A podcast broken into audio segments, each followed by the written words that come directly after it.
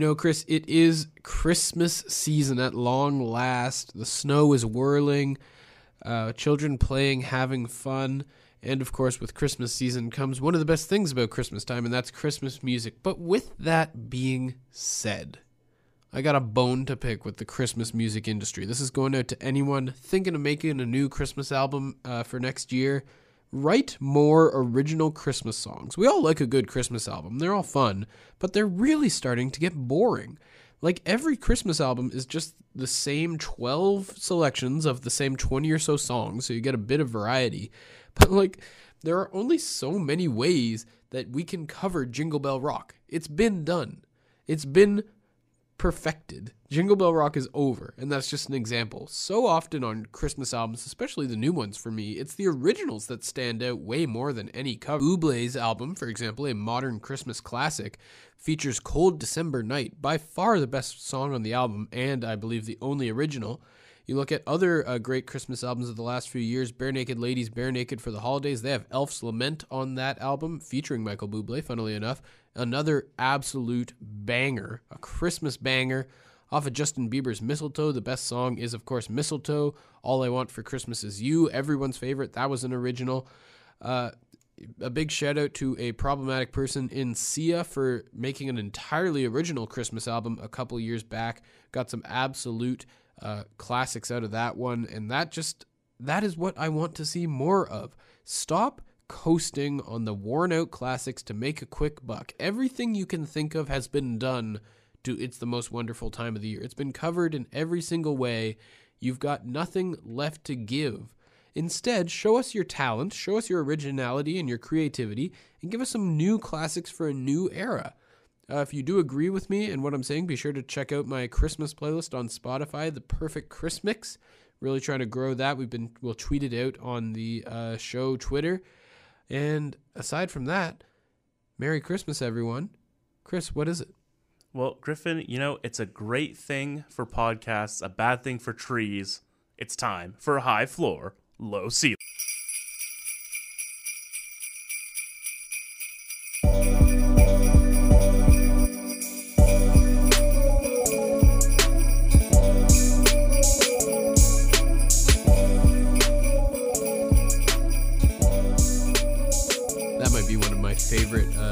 Segues that you've ever come up with. That's And it sounds even better the second time, doesn't it? That it does. A little peek behind the curtain for all of you. Our file was corrupted. Our file was corrupted. Big That's sort of like a West Coast kind of groove. Yeah, yeah. You get a talk box in there. It's funny in the uh, in the first recording of this episode, we spent a long time talking about how much we love this studio that we're sitting in right Yeah, now, and this really did, and this school that uh, you and I met at. Chris, we met a lot of great people, and we Mm-hmm. did have great memories. But I've no longer have love for this studio because, like we said, our file was corrupted. Corrupted. should we should we abandon the podcast and start a vocal group? That's pretty good. Uh, yes, Griffin, we were, I, and I'm not taking the introduction away from you because this is your show. I'm letting you steer the ship this episode. Um, but yes, we got about 30 minutes in uh, to our first recording of this episode. But you know what? What? How many times uh, have we said to ourselves after recording an episode? I wish I had gotten a first draft of that, and then the second time, I feel like I could really nail it. Oh, I, I think that every time I listen to you. Uh, ooh. What? But yeah, you know, uh, it's Christmas. It's the season Your for. heart is corrupt. That's nothing.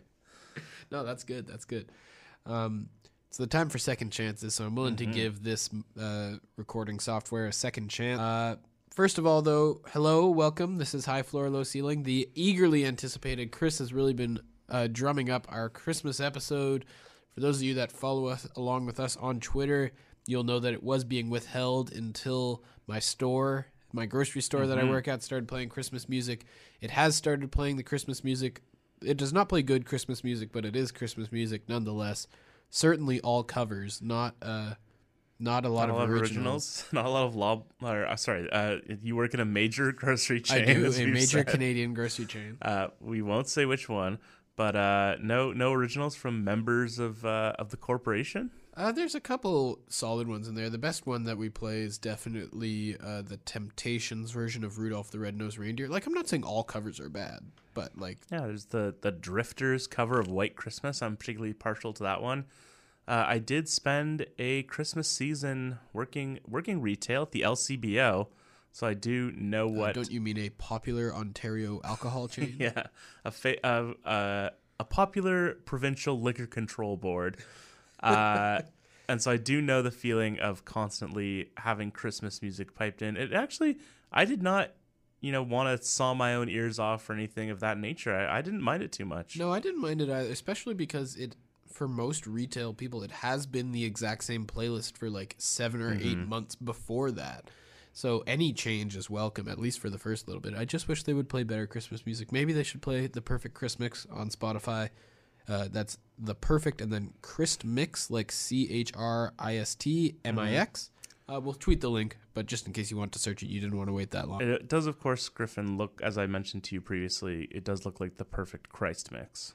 Well, yeah, that was one concern, but if you say it out loud, uh, I think it is a great a great podcast or a great playlist title. So if you are looking for the playlist, just close your eyes, type it in, and then get your uh, your text to speech fired up and uh, and just listen to it. And I'm sure the bot will correctly, of course, say the perfect Chris mix and not Christ mix. Chris mix sounds like a good like snack. cereal, yeah, yeah. like Yeah. a Christmas version of Chex Mix or something. Mhm. the perfect Chris mix. That's a good song. The cereal is corrupted. Yeah, that's with, with Christmas spirit. We should take that on the. We should really flesh that out into a Yeah. full song. Uh, but yes, Griffin, happy holidays to everyone. Uh, Merry Christmas. You know we we are. It, this is ostensibly a Christmas special. I think we can call it a holiday special. We not to tip our hand, but we do have some some various holidays, or at least two holidays incorporated. Uh, of course, many other winter holidays being celebrated around this time of year. So, whether you're a, a Midwesterner or a a Northeaster, you know, Griffin, because speaking of the Northeast, there was a, a major uh, a Christmas miracle, if you will, that occurred this week. Uh, the high floor, low ceiling bump doing its work yet again in Michigan. Yes, exactly. Uh, last week we discussed the Detroit Lions. We discussed their beloved coach Dan Campbell. I thought you were talking about Jack Campbell, but nope, it was Dan Campbell. And um, yes, they came out with the big win. The high floor, low ceiling reverse jinx strikes again. If we mention your your team on the show, uh, there's nothing but good things coming. Yeah, so, so, shout out to the Minnesota Vikings. Uh, I'm sure that they will bounce back from this uh, this crippling defeat. well, now that we've mentioned them, they certainly will. Exactly. Uh, but yeah, the, it was it was great to see the Lions pull out that win. You saw some video of inside the locker room. Uh, Dan Campbell was given the game ball for uh, for his efforts coaching. You could really see, as I mentioned last week, how the players uh, players rally around him, or maybe it was a couple weeks ago. But at any rate, you really saw that the love that they have, and it was nice to see them finally uh, finally pull one out for the old Campbell. Yeah, happy for the uh, Lions, um, and they'll probably still get the number one pick in the draft. So you got a little bit of best of both worlds there. Uh, but of course, Chris, we did promise a very heavily themed episode this week. I think Yes. that's about all of the non-theme stuff we can take. Yeah, we're pure gimmick this week. Oh, absolutely, we are reaching into the uh, stalking and really coasting our way. Huh? I don't know. I'll cut all that. Um, I lost my metaphor. But yes, Chris, uh, a couple weeks ago, the last time we were in the studio with Clem, you gave us an update. You were starting to get into the Christmas season with your uh, movie viewing, as you tend to do habitually. You had started with Silent Night, Deadly Night. Do we have a Christmas movie update now that we are into the month of December? Griffin, we absolutely do.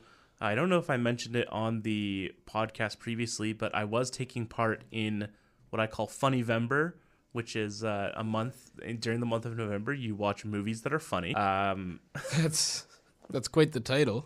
yeah, I believe the final the final film I watched in Funny Vember was the Comedy Central roast of Justin Bieber. Uh, that's a good one to seek out if you haven't. Also, Comedy Central roast of James Franco, very solid. Uh, you know, there's some there's a great performance from Andy Samberg, others, uh, Bill Hader, Ooh, who I was a like- favorite of yours, I believe. Yeah, big fan of Bill Hader. But yes, but we have we've segued from Funny Vember into Nicember, which is where you watch Okay. nice movies. Okay. Uh, thank you for pretending like you're hearing this for the first time. Uh, the criteria is it, there's somewhat it's somewhat nebulous uh, to what defines a Nicember movie. Uh, some good examples: any film by Steven Spielberg is uh, most likely part of the Nicember canon. Even Jaws, I would say, is is sort of has Nicember vibes. Um, the the works of Tom Hanks in his starring turns uh, are often Nicember. Anything really released in December that sort of has that vibe, like you know the Lord of the Rings trilogy, were famously they were all released uh, in the month of December, and I think they have the appropriate vibes to uh, to to be a nice December film. So it doesn't necessarily have to be a Christmas film. Uh, in my opinion, a Christmas film is by default nice December. But in terms of uh, of the Christmas the Christmas ilk, if you will, Griffin, I have watched a couple of Christmas films already. I'm sure I will gear up for more as uh, as we approach the day. But I did watch Elf this week, which I'm sure you will agree is a, a modern classic of the genre. Yes. Oh, absolutely. Elf, I think, uh, definitely one of the best Christmas movies of the last 20 years. Uh, we'll get into that a little bit later, but mm-hmm. I do mm-hmm. think, like, of all the Christmas movies to come out in the 21st century, Elf is definitely maybe the only one that has established itself as, like, an every year classic sort of thing. Yeah. I, uh, I think it's almost like a, it's a bit of a all I want for Christmas is you type where it, it established itself very quickly in the in the classic canon and you know is really one of the only ones to make it in there uh, in the last 25 years. Are you a fan at all of uh, I feel like we talked about this maybe last week or something, but are you a fan at all of the uh, the Christmas uh, Netflix movies or the Hallmark Christmas movies? You, I, I've heard that you enjoy the Princess Switch. Is that true? Well, yeah, you heard that the first time we recorded this uh, this episode, but I, I, ordinarily do not get into the uh, Hallmark style movies. But as a big High School Musical fan, had to check out uh, my girl V Hudge mm-hmm. Uh, giving a Parent Trap like performance, and God, are they not incredible? Her British accent is flawless. Uh, I was so excited when they added a third Vanessa Hudgens for the Princess Switch 2. I have not seen the Princess Switch 3 yet.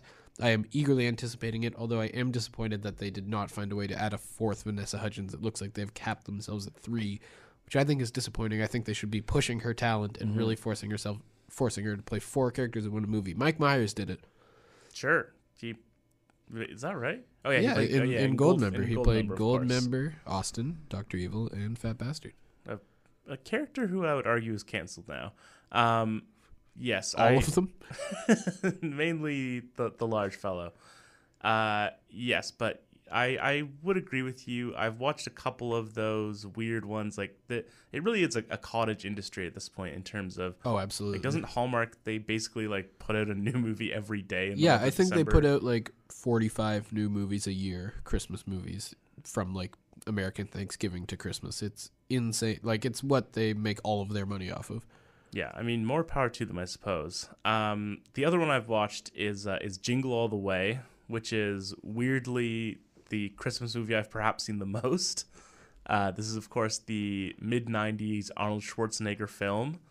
Uh, Rita Wilson, Phil Hartman, Jake Lloyd, Anakin Skywalker himself uh, a very uh, I, I would I would call it a sickening film in the sense that it, oh my god, you know, there, so I have this is a very specific thing to me, but maybe you can empathize with this to some degree. There were these kinds of movies that they would come on. It's a it's a real it's a Sunday afternoon vibe, and for some reason, just watching like watching them, it was weird. Like you didn't quite know what you were watching. It was often an older movie, so like the whole vibe was just different than what you were used to watching and it kind of made your stomach hurt. Is this resonating at all with you? You made your stomach hurt. That's a, you might you might have to get that checked out. I... Perhaps I do have. Well, never mind. I won't get into my medical history. Probably a good call. but uh, but yes, Jingle All the Way is the, the kind of movie that would make your stomach hurt in in a in a nostalgic way. Uh, it is, of course, the story of Arnold as a, a workaholic father who wants to get his son an action figure for Christmas. Uh, he goes through all kinds of exploits in order to get them. Uh, Sinbad plays a mailman. At one point, he threatens to bomb a radio station. Oh my god! Uh, there's a lot involved, and I w- I won't spoil the climax of the film, but truly a, a tour de force uh, finish to that film. So I would recommend anyone would check it out. I know I've given it a a glowing review by Yeah. saying it made me unwell, but that's uh, Physically damaged you. Yes, absolutely. Um, Griffin, I, I have a question for you. What's uh, I mean, without maybe spoiling some of the movies that we are going to talk about later, not to bury the lead. Um, do you have a, a recommendation for me for something that, that I might be able to watch uh, during my holiday watching? Uh, well, I mean, God, there are so many good ones out there. Of course, you know the classics, but one that I recommend to everyone I see, and it is it is on my list that we'll come up with later. Everyone you see. Literally, I'm running down the street. I'm shouting, "Watch!" Blank. I didn't want to uh, spoil. But uh, yeah, the the movie it's on Netflix. It's an animated Christmas movie called Klaus. Mm-hmm. Um, truly one of the most beautiful, visually beautiful, and emotionally beautiful movies I've ever seen. I've watched it every Christmas since it came out. Uh, I did cry. It's got great performances, uh, a really great take on the Santa Claus story. Uh, the animation, I cannot stress it. It's 2D animation, absolutely stunning. If you are listening and you have seen Klaus, you are immediately nodding along with me and knowing this is the best Christmas movie that's come out in the last 10 years.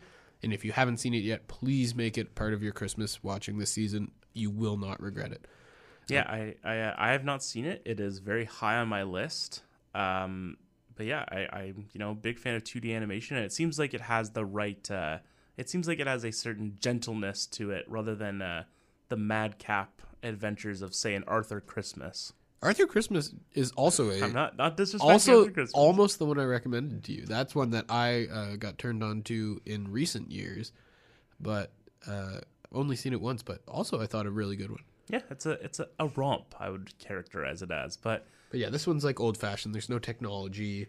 Uh, you get well, you know, Arthur Christmas is all about this like tech. Tech heavy Santa. it is a But this tech- is this is film. Magic Central, baby. Got great voice performances. Jason Schwartzman, J.K. Simmons, uh, Rashida Jones, the late great Norm Macdonald. Um, Sure. Nothing, not a bad thing to say about the movie Klaus. Have you uh, just and we will? I promise we'll get off this topic in a moment. But have you seen the the Christmas Chronicle films, Griffin? Just out of I've curiosity. seen the first one, which I actually did quite enjoy. I have not seen the second one yet. Uh, I probably will check it out at some point. Maybe I'll check it out this year. But the first one I thought was a solid movie that was elevated by Kurt Russell. Yeah, a, a, one of our great actors. I've heard that the second one is quite crazy. I've heard it gets deep on Santa lore. So, Yeah, which is always a, uh dangerous line to walk. But an interesting one. You we must agree. I do like I do like a Santa movie a lot, but um, yeah, Kurt Russell in that movie is just gives a really great Santa Claus. I think Santa Claus is a role that's been played by a lot of great actors. I think he definitely makes his mark on that. It's sort of like a Hollywood legacy role. Yeah, it's uh. You know, it's like uh, Vito Corleone. I, that's the Isn't famously only ever been played by two people. Yes, but I was thinking of the famously it's like uh the only two characters where multiple people have won Oscars for playing that character. One of them is Vito Corleone. The other one's Santa Claus. The other, no, the other one is the Joker. Oh, that makes more sense. sort of the antithesis of Santa Claus in a way. Yeah. And speaking of antitheses, Griffin, why don't you take us into our first segment? Well, before that, Chris, Whoa, uh, oh, yeah. I do have a surprise for you. It's not much of a surprise because, as No, we've this is- mentioned, I uh, love the that we're file doing this was again. corrupted, and Chris has already heard the surprise. But we're gonna we're gonna try and recreate how it went down the first time. Try and recapture the magic, Mm-hmm. which I think as we get to like the ages of twenty four or like twenty eight or however old you are, Mm-hmm. uh, 34. I think that's what Christmas is all about, trying to recapture the magic that was there the first time when you were young, but it's just so much harder to recreate as we get older. Hmm. Are we still talking about uh, Christmas? Oh, God. I'm so old. You There's no, there's no more joy in the world. Well, But you know what? yes. This is not the time for that. Uh, So I do have a series of Christmas gifts for you, Chris, but you might be surprised to notice I'm not holding anything in my hand. Huh? This is not a tangible item. The heck? Instead, I have gifted to you three of my famous impressions. Yes, uh, my beloved. voices, my accents have made several appearances over the course of this podcast. 2022, they're only going to come stronger and thicker. Yes, most famously, pause. Uh, most famously on the episode New York Joe's. Oh, you're trying to bring back New York Joe? hey, Merry Christmas, Chris. hey, You know that 80% of all Christmas movies are set in New York because that's the most magical city. Hey, you know who I'd like to put on the naughty list? Those mooks down on Wall Street. Hey, oh, Oh, oh, I'm- they I'm don't New pay York- their taxes. I'm New York in here. So, uh, yeah, Merry Christmas, New York Joe. Uh, hope you're enjoying your family. I don't know. Why do you I'm sorry. undercut me so? I'm sorry. No, but seriously, a big shout out to New York Joe. Uh, we No, miss yeah, you. We no, miss you real, when you're like, across the border. We do love that guy, so we really should pay him his proper respect. But yes, Chris, I have three impressions for you today. Famous Christmas characters from famous Christmas movies. Mm-hmm. I worked really hard on these for you. Uh, the some of these I've literally been working on for years, and I finally found a good place to do them. And that's uh, as Christmas presents to you, a movie lover, to show you how much I appreciate uh, again host this pod with you and your friendship. Uh, so here's the first one. This is a movie that we've actually already discussed in this podcast. A uh, this is an impression I work on every year when I see this movie. Quite often, I do a dueling impression with my sister. Shout out to my sister. Uh, but Huge shout out. this is the first one. Uh, Bye, buddy. Hope you find your dad. That's very good. Um, what's really sad about this segment, Griffin, and not to inject sadness into such a happy proceeding, but what's really sad is that people won't know that I nailed these guesses uh, the first time around. you did. That's true. But this is, of course, uh, the the North Pole narwhal from the film Elf. It is, of course. Uh, no, but yeah, podcasters honor. Chris did go three for three on these impressions the first time around. Uh, second impression I have for you today, Chris. You don't want to talk about the Christmas narwhal at all? Well, I mean, is there a more iconic line in the movie Elf? Yeah, when he Nope. screams Santa, Or when he says, the only way to spread Christmas cheer is singing loud to, for all to hear? or when Peter Dinklage says "Call me Elf" again. Oh, yeah. Uh, or uh, when he does the uh, singing Santagram. Mm-hmm. Um, or his four food groups.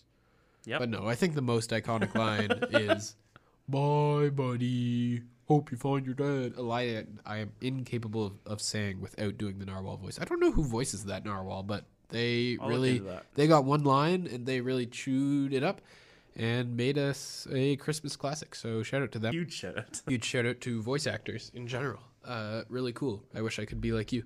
Um, and then my second impression that I had for you, Chris, was from a TV special.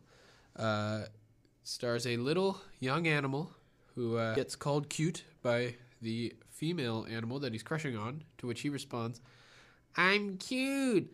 I'm cute. She said I'm cute. He sort of sounds nasally like that because his nose has been covered because he's trying to hide his nose. So those were the hints that you got. well, yes, I did. I would. I would have needed the hints uh, for this one certainly, but you know, of course, when you say Christmas and you say nose, you know I'm gonna think of good old Rudolph. Good old Rudolph indeed. Christmas and nose. There's no more classic combination. Unless you think, well, does Frosty uh, with his carrot? Is, no, that can't be more iconic than Rudolph with his red nose. His carrot nose.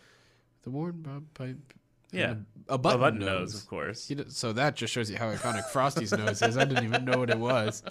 So uh, Totally different material. yeah, uh, Frosty, suck it. Rudolph's always got the nose on lock. And my third and final impression for you, Chris, this one definitely brought you the most joy. Yeah, it Uh, really it did. is a one-word impression of one of the most famous characters in Christmas movie history. Uh, one of the most famous actors in Hollywood history portrays this character. Uh, so, but I only have one word down. It's a very distinctive voice, and here it is. After, for, with no further ado. Hey,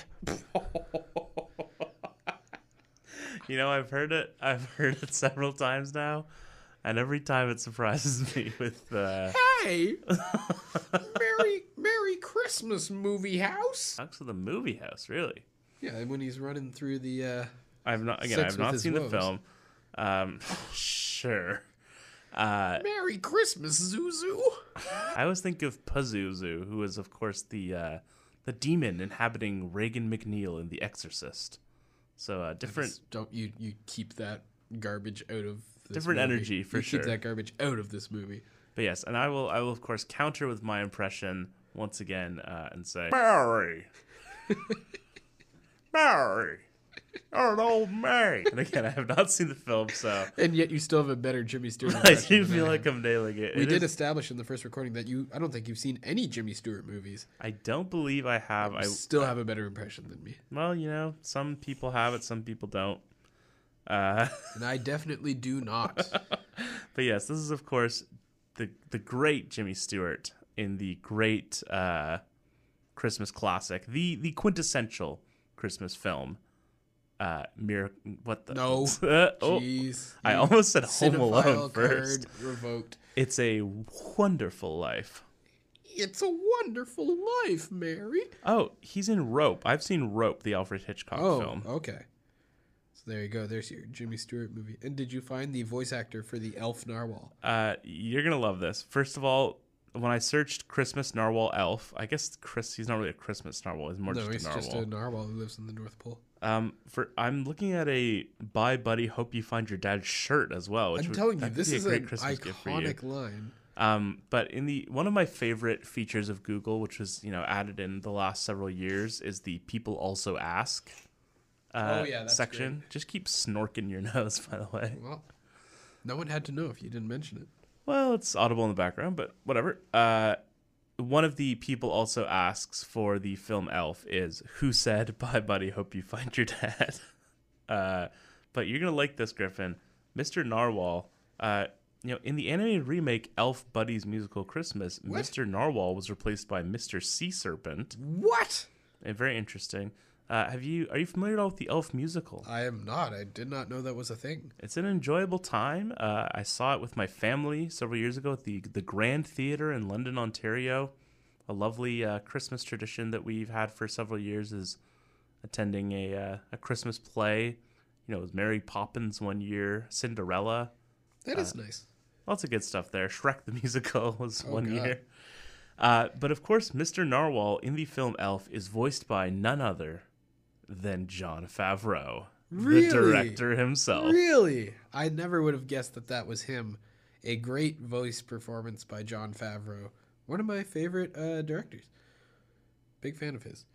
And now that we are 28 minutes into the podcast, Good Griffin, God. the this is the second time around, we took even longer on the intro. Yeah, I was gonna say. we somehow managed it. There might be some some dead spots in there that uh, that will be cut out, but let's let's te- let's tarry no further and let's uh, let's jump into these segments that you have prepared for us. Yes, this is a sports podcast, but Chris, uh, there is a big po- problem facing the world today, and that is overpopulation. It rears its ugly head in all sorts of uh, different ways, and it's something that we have to address. But uh, one of the worst side effects, I think, is that as the world population grows, more and more children are born every year, and that means more and more work for Santa. So I thought that we would help Santa out. He, of course, has to uh, decide every year whether everyone's naughty or nice and check it twice. So I thought we would take a few of those off his list and look at our naughty or nice lists for this year in sports because it has been a crazy year in sports. I guess we will start with the uh, naughty, the naughty ones in sports this year. The naughty ones. Uh, and just to get this out of the way, like I did in the Yes, first recording, the word naughty has been co-opted by the uh, pervert community. we do not mean naughty in like an intriguing sexual Stop way. saying here. intriguing as a. Sexy things are intriguing. I sure, I suppose so. Like by definition, um, yes, I I love your verbiage, your use of the pervert community, uh, and as a as a resident, I I feel obliged to yes, we we relinquish all claim over the word for at least until Yeah, just the month. the, yeah okay, you can have to the end. I was gonna say the twenty eighth. You know, you, you never know what you might get up to on New Year's, but That, you know what? That's true. So you can take. I December mean, I feel like December thirtieth. You can can, even- have all the way up to. We'll give you it all, and then we'll take the rest of the year. right. The Christmas community thanks the pervert community uh, for giving us our innocent word back. But uh, yeah, so we've both prepared naughty and nice lists for this year in sports. Um, I am going to start off with my naughtiest people of the year. I'm I'm leaning into You're- the whole you are leaning sort of into the whole pervert thing. But uh, no, whole- my naughty list is topped by anti-vaxxers in sports. Mm-hmm. Uh, specifically, Kyrie Irving and Aaron Rodgers. Uh, the COVID pandemic obviously been awful for everyone. The vaccine was a medical miracle and our, our way out, and these people have used their platform to sow distrust and misinformation in the public. So you guys are getting nothing but coal in your stockings, and hopefully a lot worse because you have damaged people's lives. I think by using your influence over young kids and fans all around the world to uh, make this pandemic worse and to make it go on longer. So uh, yeah, naughty, naughty, naughty. Yeah, uh, like you said, we're you know we're we're pushing on to year I suppose year three or year four, depending on how you're counting it, of uh, of the COVID nineteen pandemic, and you know, and in some ways things have greatly improved from where we were last year. In some ways, they still seem a little bleak, and so, like you said, I think there is definitely a, a responsibility for people with a platform to uh, to step up there. So I think that definitely that should be top of the list considering how dominant uh, COVID was in our lives in 2021. Of course, that's what year it is, and I know what year it is. Yes. Oh, yes. Again, once again, I'm so glad that you established. that I know what things. year it is. Um, and of course, the other entry on my list uh, were the Major League Baseball owners. Uh, you guys are locking out your players right now. You're refusing to treat your minor league players like human beings. All of that nonsense. So, Major League Baseball owners, you guys have been naughty. All right, Kristen, do you want to get just all the negativity out of the way? Uh, this was right where we lost our file last time. Our file was corrupted. Corrupted. So uh, this is uncharted territory for Yeah. us. Your naughty list for the 2021 year in sports. Yes, when I, you know, I, I looked at your list, Griffin, and I thought there are lots of great choices there. Um, mine sort of all fell under one umbrella. I noticed as I was listing them out, and it's really sad to me. Uh, you know, not to not to bring the mood down too much because we we are celebrating Christmas on this episode and celebrating the holiday season. But one thing that continues to come up time time again, you know, it's it's a reckoning that I think uh, is continuing to be felt, uh, especially in the sports world. I think you know it's still ongoing and will continue to be felt for years to come. But um, uh, the cases of sexual assault and sexual impropriety, I think, are dominated the headlines this year. Uh, I have a few examples here. The Portland Trailblazers hiring Chauncey Billups, who has sexual assault allegations against him. Uh, the Dallas Mavericks, of course, hiring Jason Kidd, who you know, bo- and both uh, you know Chauncey Billups a rookie head coach, so maybe too soon to pass judgment. We've seen enough of Jason Kidd to know that uh, he is as inept of a coach as he is a bad person. So uh, that's that there. The National Women's Soccer League, of course, had a huge uh, scandal rock them through you know consistent behaviors by a number of different coaches and has sort of led to a whole shakeup in in that whole that whole sport, honestly. Uh, and then you know the Houston Texans, they are sort of be, being punished for their behavior uh, surrounding Deshaun Watson with a truly terrible football team. And of course, the big one, uh, especially in Canada, the Chicago Blackhawks, that whole scandal surrounding uh, the sexual assault that went on there was really, uh, I think, shocked and horrified a lot of people this year. So it, it was that there are numerous examples, and the fact that I could, off the top of my head, that took me about 20 seconds to write that list down. And I can name four different examples of it that were still ongoing uh, in sports today. I think it shows that there needs to be continued awareness and discussion about this. Yeah, absolutely, Chris. I think you said that really well. Uh, of course, you would hope that this reckoning that has come around, that has just started to come around this year, will result in more people being held accountable for their actions and more and l- fewer cultures where this could ever be a situation where it could grow and uh, prosper the way that it has in professional sports for decades and decades. Uh, it's been horrible this year to learn about all the different examples, like you said, but um, yeah, definitely deserves a place on the naughty list. to really just trivialize the entire horrible, harrowing topic. Oh my god, what are we doing? okay, let's let's just let's just chug right through that and and move on to the nice list, Griffin, because we have lots of great uh, people who have been deserving of praise this year. Yeah, these are the people I really want to focus on. Uh, The nice list, as always, Christmas a time for focusing on that. Number one on my nice list was Giannis Antetokounmpo. He was finally crowned an NBA champion in 2021 after sticking with the Milwaukee Bucks when everyone said that he should leave and would leave.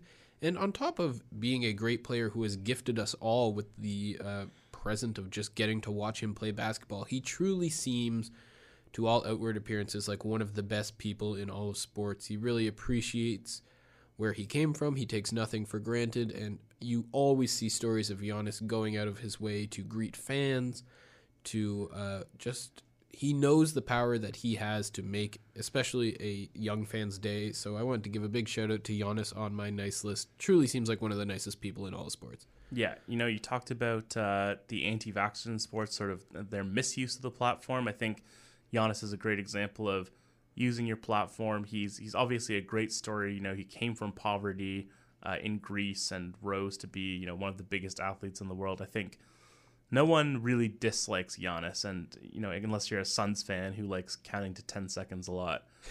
Uh, so definitely a, a more than deserved place on the nice list. Uh, my first nice list, I, I went a, maybe a little bit more Toronto centric than I uh, intended, but I think you have to add one of the uh, an early contender for one of the nicer guys in the NBA. I think Scottie Barnes. He is just he has lit up my heart um, since he since he joined the Raptors, and really before he joined the Raptors. As you'll recall, I was uh, pushing for his drafting uh, pretty early on, and I will continue to take credit for that. Um, but yeah, his his personality, his you know, he is in many ways it seems the ultimate teammate. He loves encouraging other people. He is a very kind person by all accounts. Griffin, we have a friend who has associations with the Raptors, and they have told us that Scottie Barnes was a, a very nice person to interact with. And you know, he he's the kind of person who claps for defense, and I think that uh, I think that that kind of person is a- anything a team could want, anything a fan base could want, and he has just been in in a Toronto Raptors season that has been very up and down. He has certainly been one of the major bright spots. Yeah, it's been great to watch Scottie this year. Definitely, as you said, coming for Giannis's crown of nicest guy in the NBA. Uh, yeah, truly nothing to say except I agree. It's a great choice. Scottie Barnes, nice list certified. But I'm going to come back at you with a just like Scottie Barnes, another generational talent. Uh, this guy definitely seems like a nice guy, but he mostly belongs on this list for the gift that he gave us all baseball season long. Shohei Ohtani. Uh, it was an honor. It was a privilege watching what you did this year. Uh, you were very nice to stay healthy for us and do that. So thanks, Shohei. Yeah, absolutely. Um, I, I I'm, I'm gonna talk about Shohei Ohtani in another segment, so I won't even dwell on it too long. But yes, certainly. Uh, I think once we see those kinds of things happen, we start to take it for granted, and I think that we shouldn't ignore what a crazy thing it was that we saw that and how really fortunate we are to see that uh, the kind of season he had in our lifetime. Um, Griffin, another member of my nice list. I'm sticking with basketball for the moment. I'm putting the WNBA as a whole on the nice list. Uh, the WNBA had a fantastic year. They uh, they they really have sort of seemed to be gaining in popularity over the last couple of years, which is really exciting to see. Obviously, uh, we are both big fans of women's sports in uh, in this room, and so it's been really heartening to see the especially the attention and support that uh, that NBA players have given to the sport. Uh, I think has been really encouraging to see. And then you know you have this this boosted platform certainly, and people have been hungry for sports. And then the WNBA delivered with a really fantastic uh, WNBA finals. That was a very entertaining series. Um, some true giants of the game uh, playing in that finals. You know, two two all time goat contenders in Diana Taurasi and Candace Parker, and just a really exciting series overall. So WNBA had a had a great year, and I think that that's gonna continue for years to come. Yeah, not only did the WNBA give us the gift of incredible basketball all season long in an era where we're starting to see more athletes taking a stand and being active uh, for social change, uh, the WNBA and women athletes in general continue to do it more than any other league and better than any other league. So a big shout out to them as well. Uh, Chris, I'm going to come at you with a 10. Uh, I think this counts as sports, but one of the.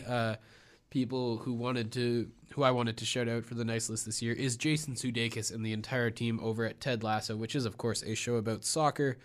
Uh, truly one of maybe the best show of the last however many years. Uh, Wow. Cannot emphasize enough how important this show is in its discussion on mental health, its discussion on uh, athlete activism in season two, and so much more. So a big shout out to Jason Sudeikis, Bill Lawrence, and the rest of the team at Ted Lasso. Thank you for everything. Nice list.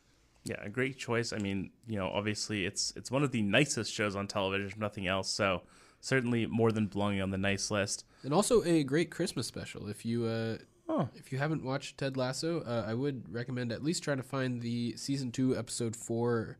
I believe it's episode four, "Carol of the Bells." Came out in August, which was weird, but a, a really, really great Christmas special. Oh, I've not seen the second season, so I will definitely uh, try and check that out soon. Uh, very quickly, uh, one member of my nice list that I'm gonna you know throw back to our earlier discussion, the Detroit Lions. I think we're uh, we're a great feel good story. You know, sort of the Rudy of uh, of professional sports this year. Uh, constantly inept, constantly sort of unlucky in trying to find their victories, but did eventually pull it off. We talked about the impact that Dan Campbell has had on that team, uh, and I think that that's that's just been a, a really nice story to see. But another member of my nice list has been an athlete who really captured a lot of a lot of eyes and hearts and minds, especially in Canada this year. Leylah Fernandez. I mean, one of my top sports memories of this year was uh, we uh, Griffin. You and I were together up at uh, up up north in a cabin in the woods, more or less. Not to uh, allude to a horror film. That's a good one. That actually is a horror movie that I've seen. Very good. Yeah, very funny as well. Yeah. So good, good fit for you. But yes, uh, we were up in a cabin in the woods. Uh, it was right near. It was the start of football season as well. It was at the U.S. Open semifinal. It was the semifinal, yeah.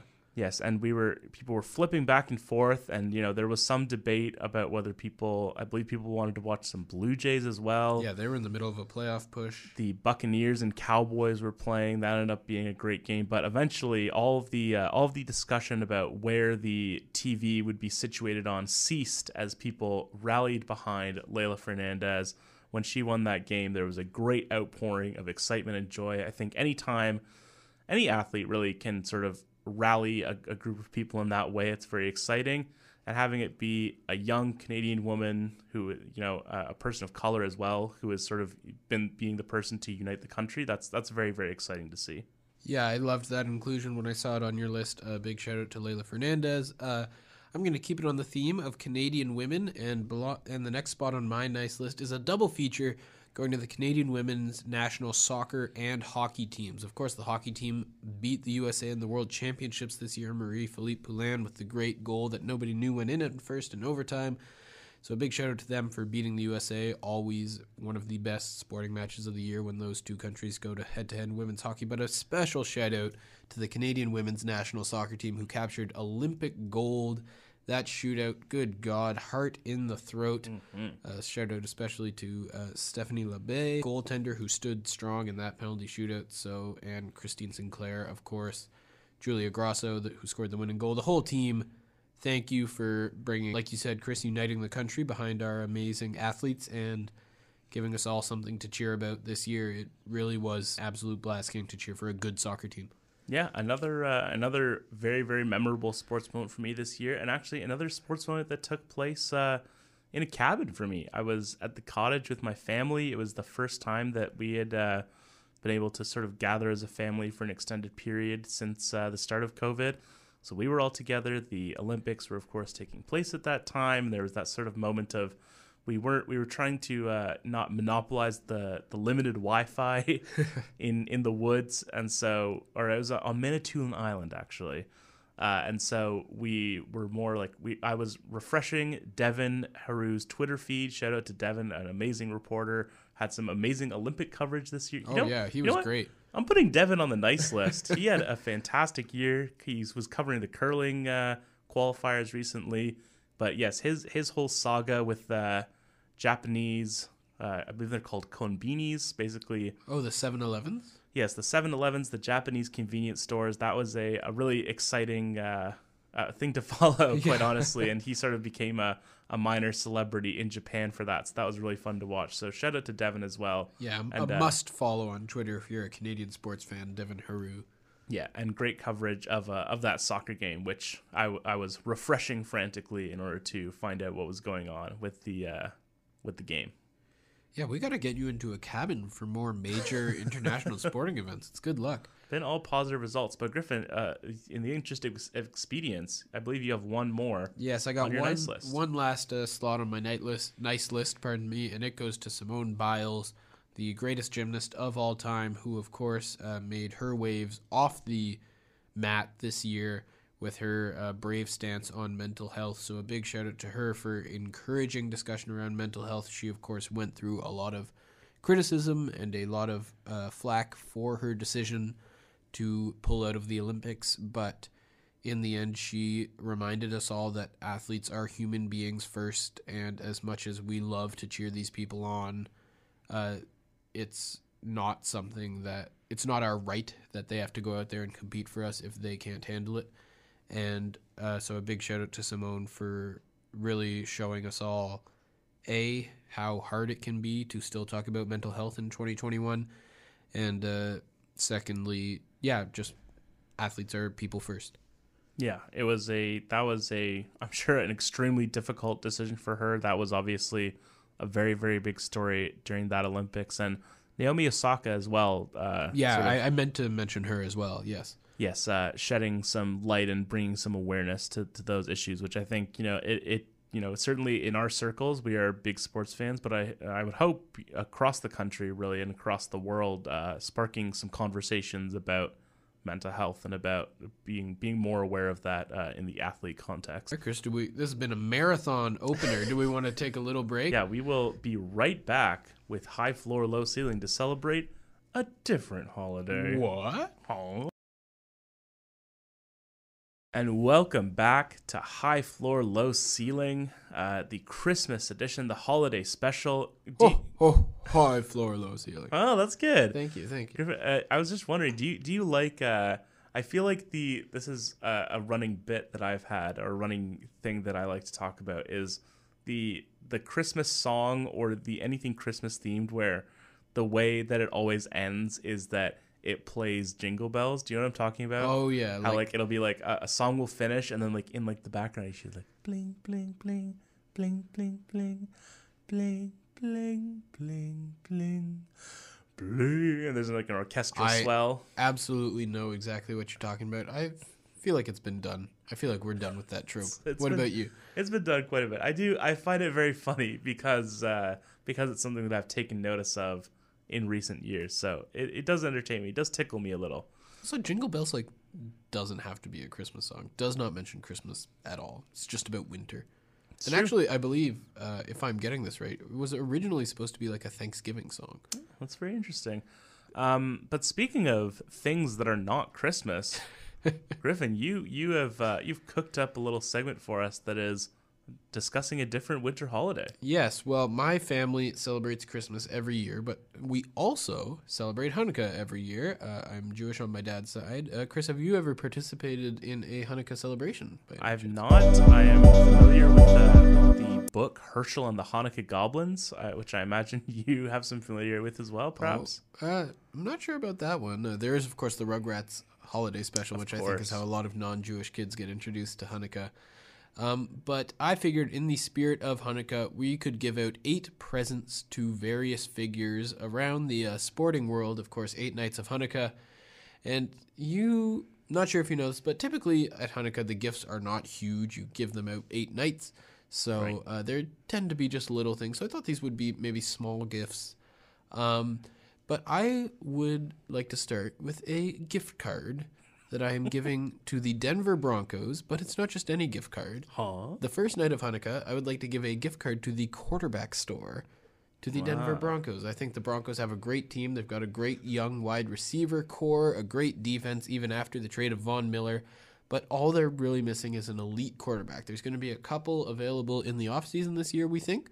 So uh, I would love to see Russell Wilson sporting that mile high orange. So a gift card to the quarterback store on the first night of Hanukkah to the Denver Broncos. Yeah, that would be very cool. Um, you know, we talk a lot about all these teams, you know, with rookie quarterbacks and how they're going to build around that. And I think we need to we need to give some more love to the teams that have everything but the quarterback, and maybe uh, you know, hope kick kick a quarterback their way, and suddenly you have a new Super Bowl contender on your hands. So I love that pick. Uh, on the second night of Hanukkah, I'm going to give uh, a pair of high heels to two particular people in my life and in the sport world's life.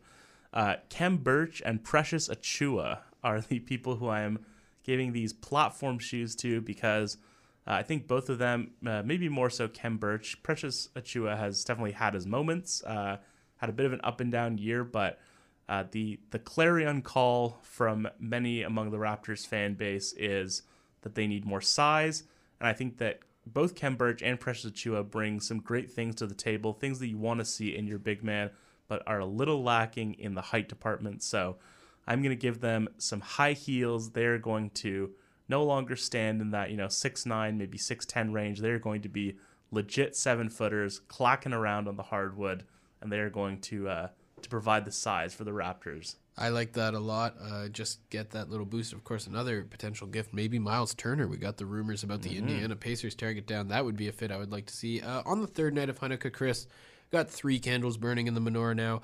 I would like to give our hometown hero, Auston Matthews, a whistle for Mm-hmm. his gift because recently made noise that Auston Matthews has not drawn a single penalty in the 2021-2022 NHL season. Not a single penalty has been called for actions upon Auston Matthews, which even if that's not like 100% true, that was what Sheldon Keefe claimed. Uh, it's clearly not been a lot. Uh, so for Auston, I would like to give him a whistle. He can blow it every time he is hooked or held or tripped or cross-checked, which happens all the time. The same gift, you know what, we could re-gift it to Connor McDavid if we really wanted to. Who's going through his own similar problems. So to the NHL superstars around the world, but specifically Auston and Connor, a whistle for the third night of Hanukkah. Yes, the the ability to call your own fouls is a, a potent one in uh, It's a playground classic. in pro sports. Um, Griffin, on the fourth night of Hanukkah, I believe is where we're at. Uh, I have a well. I, I was going to say I was going to. I was talking about the Detroit Lions earlier. I obviously have some level of affection for them. Uh, shout out to friend of the podcast Connor. Oh, Speaking yeah. of Connors, uh, who is a big Lions fan, a very uh, often waylaid and you know fallen upon hard times. beaten certainly, down. yes, beaten down is the right word for it. Um, but and so I wanted to give the Detroit Lions a gift. I wanted to give them a great offensive line, which you know would set them up if they want to draft a quarterback this year or acquire a quarterback. Then you put a great offensive line around them. You protect that quarterback. You set them up for the next you know ten plus years with a great quarterback and and an offensive line to protect them. But I thought that was a little too heavy for the uh, the smaller Hanukkah gift. So instead, I would like to just give them a center, just one piece on the offensive line, a very important piece uh, as well. Obviously, uh, a lot of responsibility that the center takes on that offensive line, and so I'm going to give them just one player, just a center to to anchor that offensive line, and then then they can they'll have to build it out themselves in the future. But I'm giving them the starter pack.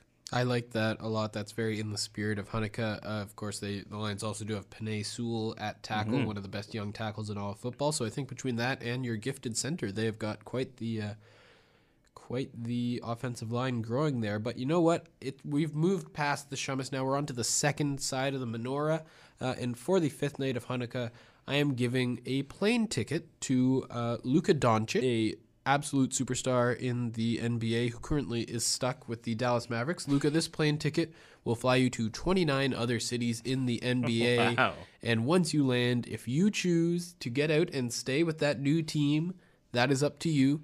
But Luka, this is a plane ticket out of Dallas for Luka Doncic. Hashtag free Luka. They can't keep doing this to my boy. a get out of jail free card. You could also uh, describe that as when you when I saw in the doc that you had a plane ticket for Luka Doncic, I was like, oh, like he can go home to Slovenia. He can get some rest and relaxation. He Oh can. no, he we have to get him out of Dallas. but no, you are just transplanting him, and, and I like it. Um, Griffin, on the sixth night of Hanukkah, My am true going love gave to me. absolutely. Um, I'm going to once again harken back to someone we were talking about earlier, Shohei Ohtani. I'm going to much like Bill Gates has been doing to us with the COVID vaccine. Oh boy. I'm going to be injecting him with some nanobots, and these nanobots will ensure that the ligaments in his arm will remain as healthy as possible for the rest of his career. Obviously, we saw a historic season from Ohtani where he was an elite hitter as well as a, a very, very good starting pitcher as well. I would love to see that continue for the rest of his career. Obviously, pitchers are very prone to injuries, and you know, playing both both sides of the ball can will obviously maybe uh, increase his propensity for injury. I don't want that to happen, so I am giving him these nanobots in his bloodstream to uh, to keep things kosher, not to make a Jewish reference, but to, to to lock things down in terms of his health, uh, especially in the arm in the arm department. I thought that was very generous when I saw that on the list. maybe Uh, maybe a little more expensive than some well, you know, gifts. it's worth it for Shohei. Uh, agreed. And my last uh, night, the seventh night of Hanukkah, I am gifting the Los Angeles Lakers. You know, Hanukkah is a holiday that is based around a miracle, so I thought we could really get a little miraculous up here. I'm gifting them the gift of time travel so that they can go back in time and not trade for Russell Westbrook. Uh, Russ has been looking a little better of late, but still, I think at this point that trade is looking like a disaster for the Lakers. Uh, might be proven wrong on this one, but so far, oof. So uh, I'm giving them the chance to hang on to Kentavious Caldwell Pope, Kyle Kuzma, Montrezl Harrell, and more. Alex Caruso. Alex Caruso, yep. Maybe even sign Lonzo Ball or DeMar DeRozan. Wow. Uh, and yeah, this is the gift of an undo button for the Los Angeles Lakers. Yeah, I thought that you were uh, again when I, I misinterpreted the doc. I thought you were maybe going for uh, turning back the clock on LeBron James and Russell Westbrook, maybe about ten years each. But you are going for for the undo button, and I think that is uh, very apropos. Uh, I was actually inspired by your choice, and I am adding a, a button of my own. Uh, the in the opposite direction, I am gifting on, on the eighth crazy night of Hanukkah. I am gifting the Detroit Pistons a fast forward button because I love the construction of the Pistons lineup. You know, they have uh, a lot of great young talent Killian Hayes, Cade Cunningham, Saddiq Bey, Isaiah Stewart, a lot of guys who really, really fit together well, and I think will, will be a really solid core in a couple of years. But they're going to have to wait through a lot of losses before that happens. They'll presumably be adding another probably top five pick uh, this year as well. So we're gonna we're gonna fast forward a couple of years. We're gonna age those guys up. We're gonna have this great young core, uh, all you know, starting to come into their own and playing well. And so we're going to skip the next couple of years and make the Pistons into at least a at least a solid playoff contender, if not a you know something more than that. I like it a lot. Uh, good days in Detroit. When you fast forward, when we get to the end of the fast forwarding, is Dwane Casey still the head coach of the Detroit Pistons? That is a great question. Um, you know, I, you know, not to self promote here, but I work on Are the. you pushing yourself as the head coach of the Detroit Pistons? I could coach the Detroit Pistons, I will say. Um, but no, on on the uh, the Raptors Republic post game show, the wrap up, something that was discussed uh, after a recent game was sort of the idea of a uh, if if Nick Nurse Nick Nurse's defensive scheme might be too complicated for the Raptors, and so the the analogy made was sort of that he was trying to teach AP calculus when some of the players maybe you know need their their basic algebra, and so dur- over the course of that discussion, Dwane Casey was sort of described as the the high school math teacher in that analogy. So once you fast forward a couple of years, you know we're we're sort of going from the high school years to the college years for for these uh, Detroit Pistons. So I think that maybe they have a, a new professor A new behind professor. the bench. All right. Well, that those were our eight gifts of Hanukkah. Uh, yeah, I think we really made a lot of lives better. Sure, we're we're very magnanimous people. Yeah, we gave out some gifts. It's nice. It's the season of giving, no matter which holiday you celebrate. Absolutely. Uh, and we are we're running a little long, but this I think is going to be our last episode of 2021, Chris. So we'll get a little bonus content in here. Uh, I wanted to have some fun.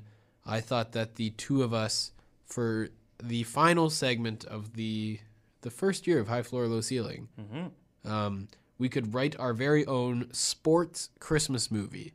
So sports movies, of course, a very popular genre. Christmas movies, a very popular genre. Each with the, all of their own stereotypes and central columns that a lot of the movies of the genre seem to share. So, um, I thought that it would be fun for us to write our very own sports Christmas movie. But first, I wanted to get a little bit of context just to see where we're each coming from with our vibes on what we look for in a Christmas movie. So I thought before we get into that, we could quickly give our top five Christmas movies of all time. Yes, and I, I want you to go ahead because you have what I would I would characterize as a very classic list. Uh, not that there's anything wrong with that at all, but I feel like you you tend to hit on some of the the time honored, beloved classics yeah, your list. no, and like that is, I think, part of what I love about Christmas. It's a time for tradition. It's a time to do the same thing every year with the same people every year. And while it's always great to add new traditions, I do love a good old fashioned Christmas with uh, some good movies that I watch every year. So uh, my top five in fifth place, I have the original Miracle on Thirty Fourth Street. Uh, one of the most heartwarming films I've ever seen, the black and white version. Uh, the performance by Edmund Gwenn as Santa Claus, or not Santa Claus, uh, as Chris. Is he Santa Claus? No one knows. Uh, I don't know. Is one of the, I think, one of my favorites in any movie I've ever seen. He encaptures the spirit of that character so well. So Miracle on 34th Street, my fifth. Number four, something we mentioned already, the Netflix original from just a few years ago. We're going from a 80 year old movie to a three or four year old movie in Klaus. Truly, truly, truly one of the most heartwarming, tear jerking, love, lovely Christmas movies I've ever seen. Cannot recommend it enough if you have not yet seen Klaus. Klaus, pardon me. Number three, we've got Elf. Uh, like we said, 21st century classic. Number two, I've got a Christmas story. Uh, I think my mom's favorite Christmas movie, one that I've seen many, many times. Uh, full of hilarious moments. Really captures the feeling of being a kid around Christmas so well. So a big shout out to uh, a Christmas story. And then at number one, in my mind, the undisputable number one Christmas movie of all time. You can check any list that's number one in all of them. Uh, it's a Wonderful Life. Yay! Mary, But Mary.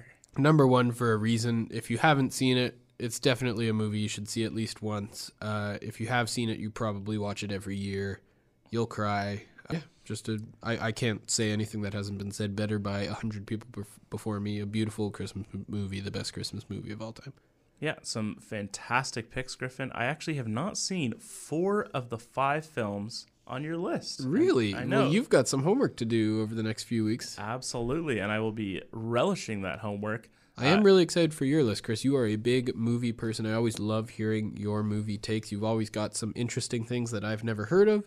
So I'm really excited to hear what you have. Yes, my list is certainly a little more esoteric. Um, I am probably missing some somewhere.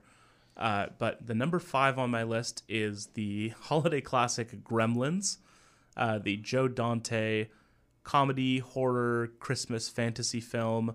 Uh, I originally saw this film when I was very young because it was rated PG, and so my parents thought that it was okay. But as it turns out, Griffin, Not okay. as it turns out, the reason that the PG 13 rating was invented was because the film Gremlins and also uh, Indiana Jones and the Temple of Doom were both rated PG, and then people took their kids to them and they were horrified. And so that's why PG 13 was invented. And so, and truly, I have, a, I have an extremely distinct memory of us going, well, it's PG, so it's okay for us to watch. I think I was probably maybe about eight years old, so my brother would have been 10 or 11 years old. Uh, and so we watched Gremlins and we were horrified. Uh, uh, Gremlin has exploded in a microwave at one point. Yeah. Uh, it's a very gnarly film, very enjoyable, and, and some surprisingly effective uh, holiday theming as well. So that, that's it's a nice treat. Uh, my number four is uh, uh, a classic. I'm sure it's high on your list as well. Home Alone I'll watch it every year. Yeah. with Macaulay Culkin. Uh, we have had some discussions on Twitter about the new film Home Sweet Home Alone. Uh, Which you of- apparently are the only person on the planet who liked. Yes, a, a soft reboot of the franchise slash sequel. Um, a, a really a really enjoyable film, just very undeniable. Uh, I don't want to accuse anyone of being disingenuous, but I do believe that people came in with an agenda against that film. People decided that because it was a remake and because the first Home Alone movie is so beloved that no matter what, they were not going to like this movie. And I think that if you come into a movie, much like if you come into a horror movie deciding you're going to laugh at it, then you're going to laugh.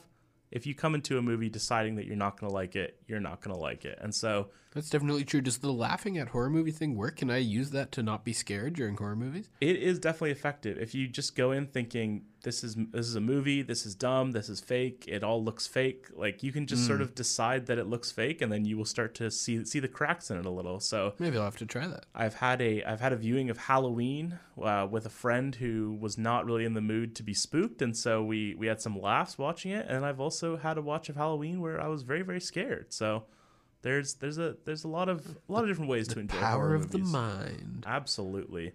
Uh, my number three film, I, I I did not mention her in this podcast. I mentioned her in the file that was corrupted. Corrupted. But uh, the the Nancy Meyers film, The Holiday. Uh, Nancy Meyers, you know, one of the one of our coziest filmmakers. Uh, and this film, you know, people complain it's too long. They are wrong.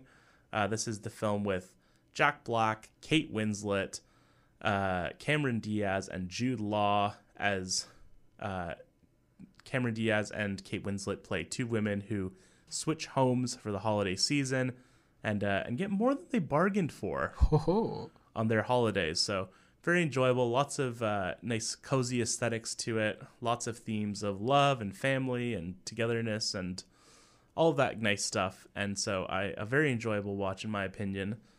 Uh, my number two is the one that we share, Griffin. It's the film Elf. Uh, we've talked about it extensively on this podcast Really good movie. good film. Uh, and my number one, this is very far afield, I will say. Uh, I'm not sure if you're familiar with this film. It's directed by uh, one of the great directors of our generation, Todd Haynes. Uh, and the film is called Carol. Are you familiar with this movie at all, Griffin? I feel like I've vaguely heard of it. Is it a Christmas horror movie? It is not a horror movie. I would I would characterize it as a, a romantic drama. Oh, okay. Uh, it stars Cate Blanchett and Rooney Mara.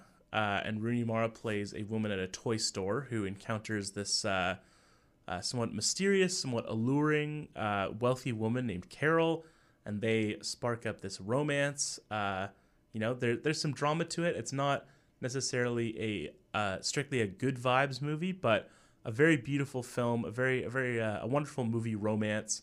Uh, Kyle Chandler is great in a supporting role as Carol's husband, so there's some drama to be had there, and and lots of Christmas theming, obviously between the toy store and there's some Christmas scenes in it as well. So uh, that, that's my that's my number one. Not a strictly uh, a typical Christmas movie, but certainly when I was looking, uh, you know, googling around for Christmas movies, that was one that came up a few times and is one of my favorite movies. So I had to have I'll have there. to check that one out. Uh, I like a, an unorthodox pick. And of course, I, I feel like since we're talking about unorthodox picks, we have to mention Die Hard. Just stop Not a Christmas stop movie. talking about it. Not a Christmas It's not movie. worth it's not worth it. You're taking years off your life having this discussion. Just stop it. Watch the movie if you want. Don't watch it if you don't want. Just stop. Just out of curiosity, do you consider Die Hard a Christmas movie? Um sure. Yeah. I mean, it does take place at Christmas like But there has to be more to it. But I think that Christmas. I think that the Christmas season of it, like it plays a role in the plot. The it's about him coming home for Christmas. That's sort of the the idea of it. There's some Christmas theming to it as well, um, and you know, like I think I think I would probably consider Carol more of a Christmas movie, but I am open to movies that you know don't even necessarily entirely take place at Christmas. Maybe they just have a pivotal scene at Christmas, things like that. like Iron Man three. Sure, why not? Shane, all the films of Shane Black, um, and then you know, just while we're talking about another uh, great, great film, Black Christmas, uh, the horror film, a, a seminal horror film, a predecessor to Halloween, a great film that uh, I would recommend to anyone except you. All right. Well, I'm glad. I'm glad to hear that. Um, but that's good to know. I think I feel like quickly. yeah, I feel like we're coming to a, uh pretty pretty similar place on good Christmas movies. You got to have heart, you got to have magic, Mm-hmm. Definitely. and I feel like a lot of that is the same with a good sports movie. You need an underdog. Uh, so yeah, I feel like if we need a good sports movie and a good Christmas movie, all good Christmas movies have a kid at the center of them who has to like believe in Christmas. Uh, all good sports movies have an underdog who has to overcome great odds. No one ever made a sports movie about the 72 win Warriors, 73 win Warriors, pardon me. Um, and they all, both of these movies, well, this is just true for most movies, they have a climax at some point. There's a big game that you have to win. and you have to save Christmas. So that I feel like is where we're coming from on our sports Christmas movie. Yes, it definitely has to have a traditional three act structure. Unless you want to get avant garde. Shout out to all the dramaturges out there. Uh, but yeah, I'm I'm with you on all counts. I, I should mention I don't know if you're familiar with this film, Griffin, but uh, do you know do you know the Disney Channel original movie Full Court Miracle? No, I do not. This is a Hanukkah themed basketball movie that I think you. Oh. Well, I guess we can we can just wrap it up. yeah, actually, nix the segment. But uh, yeah, this is a it's a it's a great uh, a great film in my opinion uh, about a basketball coach who takes over at a Jewish high school who uh, surprisingly have not had a lot of success in the basketball world what are you trying to say? And there's a lot of tribulations that are overcome. A lot of uh, he calls them his dogs, uh, and you know I won't spoil the the climactic moment, but there is a big game and there's a a big moment where that maybe has some parallels to uh, to the Hanukkah season, Griffin. Oh, So definitely, I think I think you would really enjoy watching that. I will definitely maybe have to check that out. It would be- Hanukkah has passed this year. It came very early this year, right? but uh, I doesn't mean you can't watch a Hanukkah movie a little out of season. Come on. Uh, but yeah, Full Court Miracle definitely one. Uh, but yes, so uh, the the theme that I sort of hit upon quickly when I was thinking about this is when I think about Christmas and sports, I think about the NBA Christmas Day games. That is a, a tradition, at least in, in my home, among my me and my brothers who are big basketball fans as well. You flip on those games. Like I said earlier, maybe you don't watch all of them.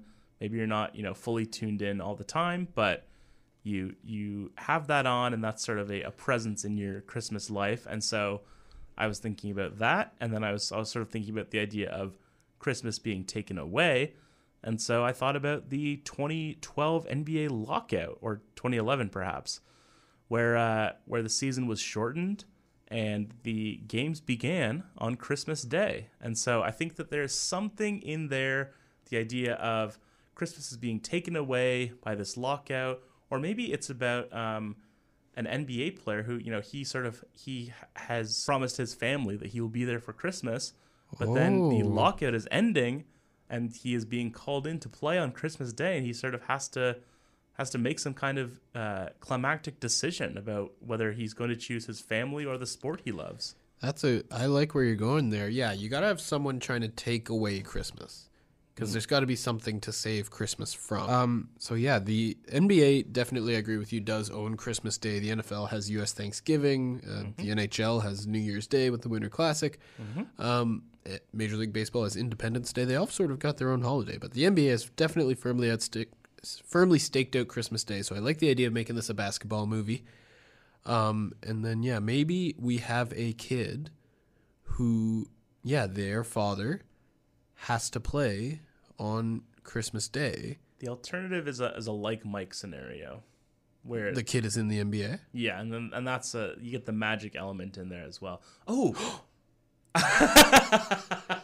Is We there is, is do we have a bit of like a reverse Monstars going on here where a kid gets put in like an NBA player's body? see, I Griffin, I did not. I I was going to say a Freaky Friday situation. Oh, of course. where the dad has to learn about how important Christmas is, and I think that the kid has to learn a little bit like that his father's job is not as easy as he thinks. You know, he he sees his father, and let me just stop right here and say his father plays for the Knicks because as, we, as we've established, New York is New- the yes, is yes. the Christmas movie city. And so his father is a star on the Knicks, and he thinks, oh, he has life so easy. He just, you know, he jets around, he plays basketball. You know, maybe there's footage of him, you know, partying at the clubs after the game, and it's like he Yeah, doesn't he have doesn't- time to call his kid. yeah, he doesn't care about me. He's never around. He misses my big recitals and Yeah, and so and then they they end up in each other's body on Christmas Day, and the the kid has to learn about how difficult life is at home, how difficult uh well sorry the the dad has to learn in the kid's body how difficult life is at home. Uh, how his wife, you know, is affected by his lifestyle and you know the things that uh, she hears about in the tabloids, and that must be hard. And so he needs to learn to have a little bit more of a heart, and then the kid has to learn that his dad has a tough job. You know, he he has to deal with a lot of stuff, and uh, and maybe show a little bit of sympathy towards his father, and you know maybe that maybe that love connection is what will ultimately switch them back just in time for him to hit the fourth quarter shot. I love where you've gone with Wow. this, Chris. A Freaky Friday situation is perfect. You get some sort of Christmas wish or Christmas wizard going on there that switches them in the first place. I feel like we maybe switch them a few days before Right. Christmas Day, And so the big it's it's all about how were we going to get switched back before Christmas, before the big game. and we can't tell uh, the mother slash wife for some reason. She'd never believe you. She'd Well, think you were crazy. she'd put you in the loony bin. Yeah, Put you in a rubber room. you wouldn't be able to play the game. Yeah, um, and so you know they, they need to figure out how to get switched back, and eventually, uh, you know, the kid has to take the court, and he is just disastrous.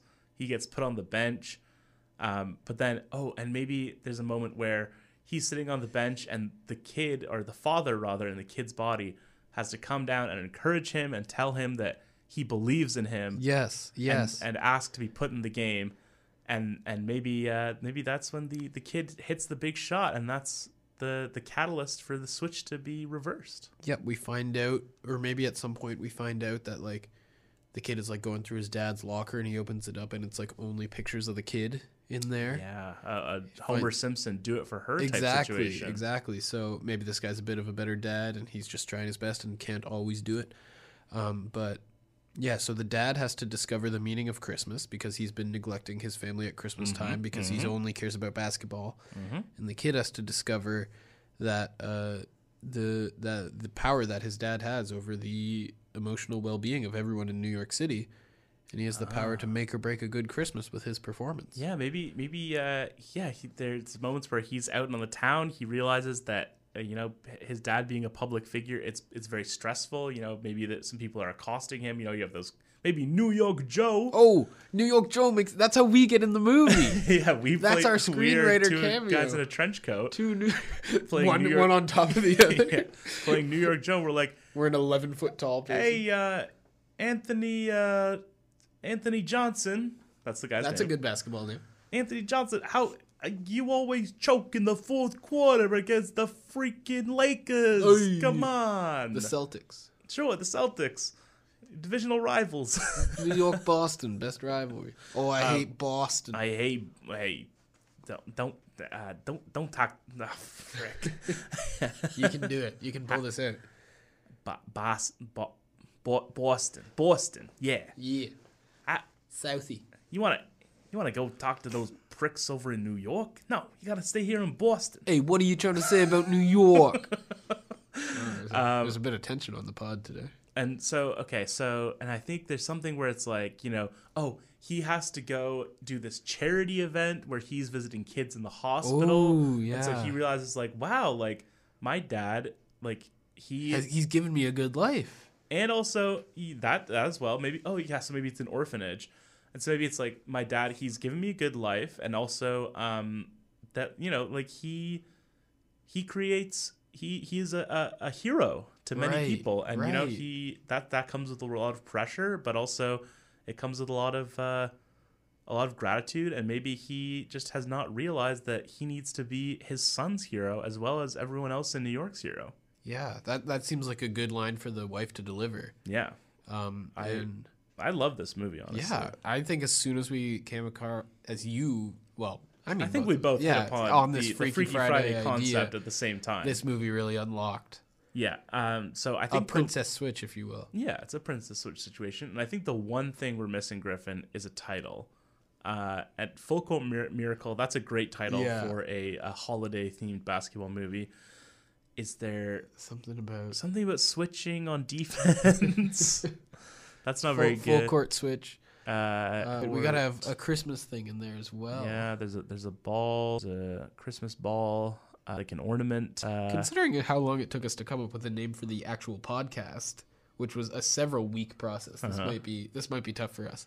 yeah. Uh, what if um, it's what if uh what if the what if Anthony Johnson's nickname because he's so tall, he's like a Kevin Durant type, Okay. And his nickname is Tree Johnson. That's something to do with the Christmas tree. We are giving this character a nickname just for the purpose of naming our movie. well, of course, like you know, but when people give people nicknames in movies, it's like you just made that up. Like it's only thematically appropriate because you gave them the name. True, true. Um, Um, but so then tree tree farm tree trimming the tree. uh, a, a star. Oh, or a star. A there's something. Oh yeah, What if it? Uh, the. because Chris. Yeah, that that works for st- sports and Christmas. exactly. Uh, when s- you switch upon a star. Yes, I love that. Switch upon a star. Wow, this You segment make the turned wish out. on the Christmas star. Yep, Oh, this segment turned out better than I ever could Yeah, have hoped. I- But I was a little worried because we truly came in here with like just a few ba- bare notes here, but you had faith that we were going to get to something great, and I think we really. yeah, I'm, it's a Christmas miracle. I'm excited about this. Yeah, I think we should absolutely start writing "Switch Upon a Christmas Star." I believe Switch Upon a Star. Switch upon a star. Yeah. Right. Um, Um, and I think Paramount will probably greenlight that in the room. yeah. All we need is the title. Yeah, I mean, truly. Um, but sorry, you you take it away. This is your show. You're oh well, I. I was going just to, I was uh, going to wrap it up if that's okay with uh, you. It's fine by me, my good friend. All And right. You know what, Griffin? Let me just say, since uh, since we are coming to the end of the first year of High Floor Low Ceiling, that it's just an absolute pleasure to come in here and do what we do here, and it's been a pleasure to uh, to sort of attract our, our little fan base, a little following, our little community. Uh, and I love uh, I love everyone who interacts, who listens, who does anything with the podcast. So truly, from the bottom of our hearts, we we do thank you for that. Well, yeah, that's exactly what I was going to say, Oh, Chris. sorry. Um, Sorry. Yeah, so thanks a lot. No, uh, yeah, 2021 will always, in my mind, be a big year for me because we started this journey together. High floor, low ceiling. And as this is our last episode, yeah, a big thank you to everyone who is listening right now, who listened to any episode, uh, who told your friends, who tweeted at us, who told us in person that we like that you like the pod. We really appreciate you guys uh, joining us on this silly little journey that we're on. Uh, we're really grateful to all of you, and Chris, I'm grateful to you for joining me every week. I can't imagine a better partner to do this with, so thank you. Wow, some shade thrown to Justine. You're That's a very different experience. Justine's great for that podcast, and you're great for this podcast. I wouldn't want to switch you. absolutely, and I feel the same way about you and my brother, You wouldn't Who- want to switch us. who I podcast with. Well, I could never replace him. Absolutely not. Um, but yeah, that a that big is- shout out to all of our listeners, of course, in the American Midwest. A big shout Mm-hmm. out to our mysterious German listener. If you're out there, please tweet at us at High Floor Low, at HFLC Podcast. We want to know who you are. But yeah, thanks to everyone for listening, guys. Uh, we can't appreciate it and can't tell you enough how much we appreciate it. Um, I think I speak on behalf of Chris and myself when I say please enjoy your holidays. Hope that Mm-hmm. you get all the uh, great time with the people that you love. And we will catch you in 2022. yes. And until then, keep your uh, keep your snowfall. Wait, Snowfall high. We want to. We want a white Christmas. yeah, keep your snowfall high and your coal in the stocking low. See you next year. Happy holidays. Happy holidays.